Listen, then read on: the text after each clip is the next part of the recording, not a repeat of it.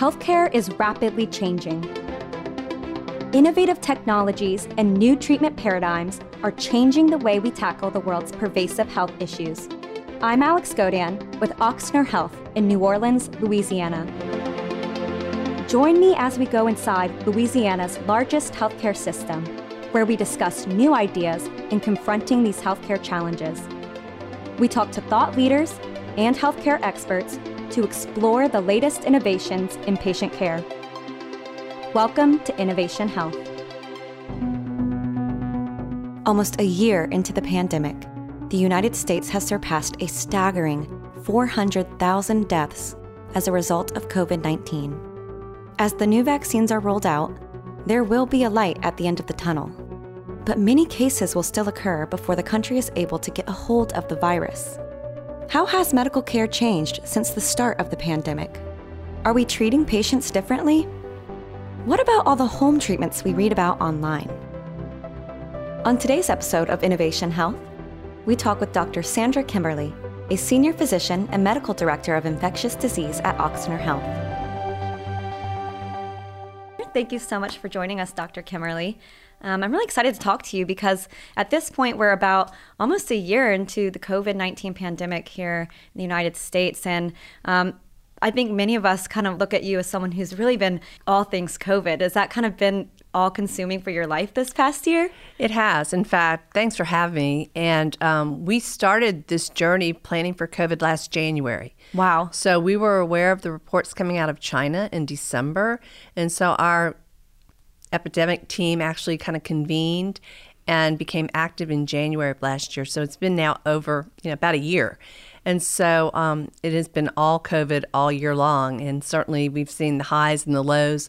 And we're just very excited about the vaccines that are coming our way now to, to someone kind of on the outside here from a non-clinical perspective it really kind of just seems like a whirlwind of information and just so fast paced and things changing all the time. Would you just say from your experience that this has been one of the you know fastest moving ever changing scenarios you've ever had to deal with? Absolutely.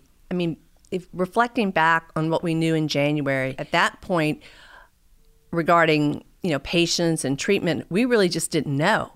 And so um, a lot of the information that we you know were able to gather certainly came from credible sources like CDC and WHO and certainly you know the social media posts from other physicians podcasts coming out of Italy um, and then Europe and England. And so the information was just you couldn't go to a textbook and look up how to do these things. Right. so it was really on the fly. And it, it's so interesting the way you mentioned just that sheer moment of we don't know what we're dealing with. We don't know the ins and outs of, of this illness, of this pandemic. And so when we look at something like a treatment and how that's kind of evolved over the past year of things we've learned, which we'll get into, I think that was probably one of the scariest things I have to imagine, you know, right there in that April surge. And it's like we have these patients coming in, you know, how do we help them? Sure. And and as you know, medicine is very deliberate. We're scientists. We plan things, we study things, we do randomized clinical trials with placebo controlled subjects. And not having the ability to do that and look up results and then plan your course was a little bit scary, quite frankly. But again, our patients started coming to us in March. And so we're talking, our first patient was March 9th. And so um, we just had to move. And so, you know, we knew how to take care of people with respiratory failure um, but we didn't know how necessarily to take care of people with COVID. We didn't understand the whole COVID syndrome, mm-hmm. and and really what we are seeing now in retrospect were very advanced COVID cases. So we have a better understanding of the whole natural history of the disease, the different presentations um, and the variety of presentations. And keep in mind, 80 plus percent of people that get infected with COVID have very mild disease. They don't require hospitalizations. Of those who require hospitalization, that's the minority. Of the ones that go to the intensive care unit and some unfortunately pass away, that's really the tip of the iceberg and not the wide variety of patients that we're seeing now. And so the whole thing has changed. And I would say the way we would care for people with ventilatory failure requiring intubation um, back in March mm-hmm. is very different what we're doing over the course of the year because conventional ICU management did not happen to apply to COVID illness. Um, looking at kind of the early treatments, what was the first? I remember the buzzword of the first treatment or medicine we were hearing hydrochloric hydroxychloroquine. Hydroxychloroquine, yes. So I feel like that was the buzzword we were all hearing around like the springtime. Hydroxychloroquine. What was? Where did that come from? How did that start being the the thing everyone talked about? Yeah, it's that's a very interesting um, tidbit of information, right?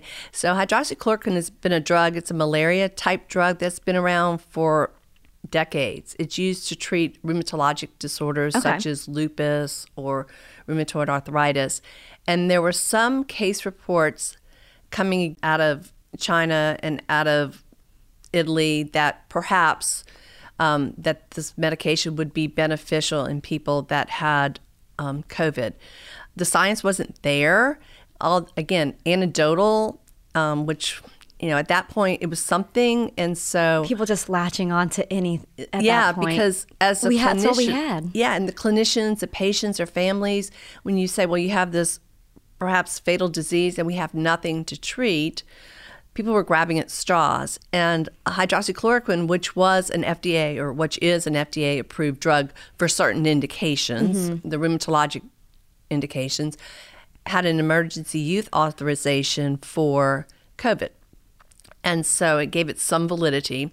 But then again, we did not have good scientific studies to support it.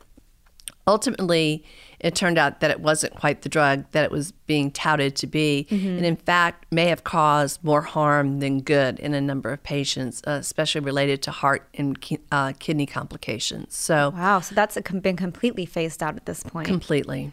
So, again, when we look at this evolution of the treatment we've seen over the past year, what does it look like at, it, at its current state for a patient who is hospitalized for COVID 19? So, the, I think it looks quite different than it did back in March and April.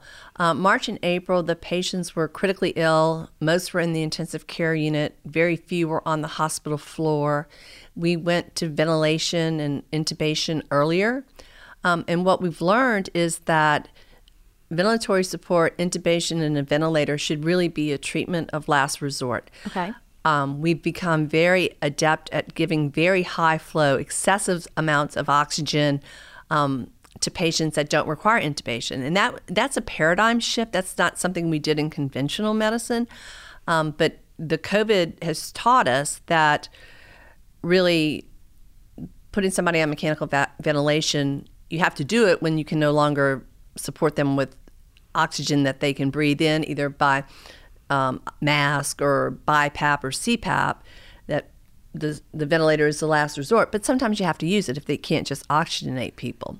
And I think the other, and certainly the other things that have changed for hospitalized patients, we now know that steroids such as dexamethasone is beneficial in hospitalized patients, both in the, on the floor, not in the ICU, in intensive care unit patients. We know that remdesivir is beneficial in hospitalized patients. It I feel de- like that's one we always are hearing now. Yeah, and we didn't have that till like May and so and it was on short supply and allocations. So was that a that a medication that was used in the past for other purposes, or is this a new medication? No, it had been a, it had been around for a while. They had used it in some Ebola cases. Okay, and so it's an antiviral. It's, it's well established. But with, the volume, it's I a well established drug without prior indications, mm-hmm.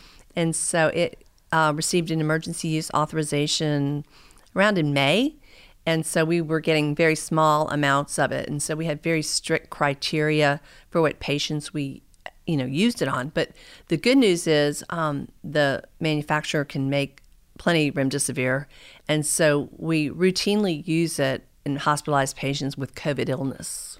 So, I want to talk about the monoclonal antibody treatments. I feel like I've been kind of hearing a lot about this. Just at, at its core, what does that mean? What is that? So, um, antibodies your antibodies are what you produce in response to a foreign substance or an antigen, and so such as vaccination. Mm-hmm. So, as a first line of defense, our immune system, when they see a new virus, produces an antibody to try to, you know, get rid of that virus. And so the monoclonal antibodies, and there are two on the market. One is made by Lilly, and one is made by Regeneron. Um, and the the Regeneron product has two synthetic antibodies, and the Lilly drug is one. And so these monoclonals were made after the virus had been sequenced. So the good news about the transparency, transparency and the sharing of all the information is that as soon as this virus was sequenced back in, say, January, February of, la- of last year, mm-hmm. Um, it was publicly known. I mean, it was shared throughout the world. This is the sequence. So the pharmaceutical companies could then target drugs, target monoclonal antibodies, make vaccines because they knew what, if you would, the recipe for this virus was. So the monoclonals, the idea for them is that they give us passive immunity to this specific coronavirus mm-hmm. to try to inhibit it and make it so it's neutralized and you know causes less disease. So um, monoclonals had been enrolled, or the monoclonals had been studied in clinical trials um, throughout early on in this um, pandemic in the United States. And initially, what was found is that they weren't helpful in hospitalized patients. Okay. In a subset of patients, in folks that were sick with moderate disease that hadn't required hospitalization, in that group, not 100%, but in that small group, it decreased amounts of the the need for hospitalization as well as the need for subsequent emergency room um, visits. Okay.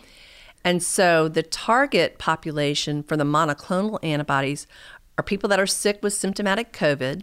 Ideally, we'd like to start treating them within three days of their symptoms starting, and clearly not after 10 because it just doesn't work by, by 10 days.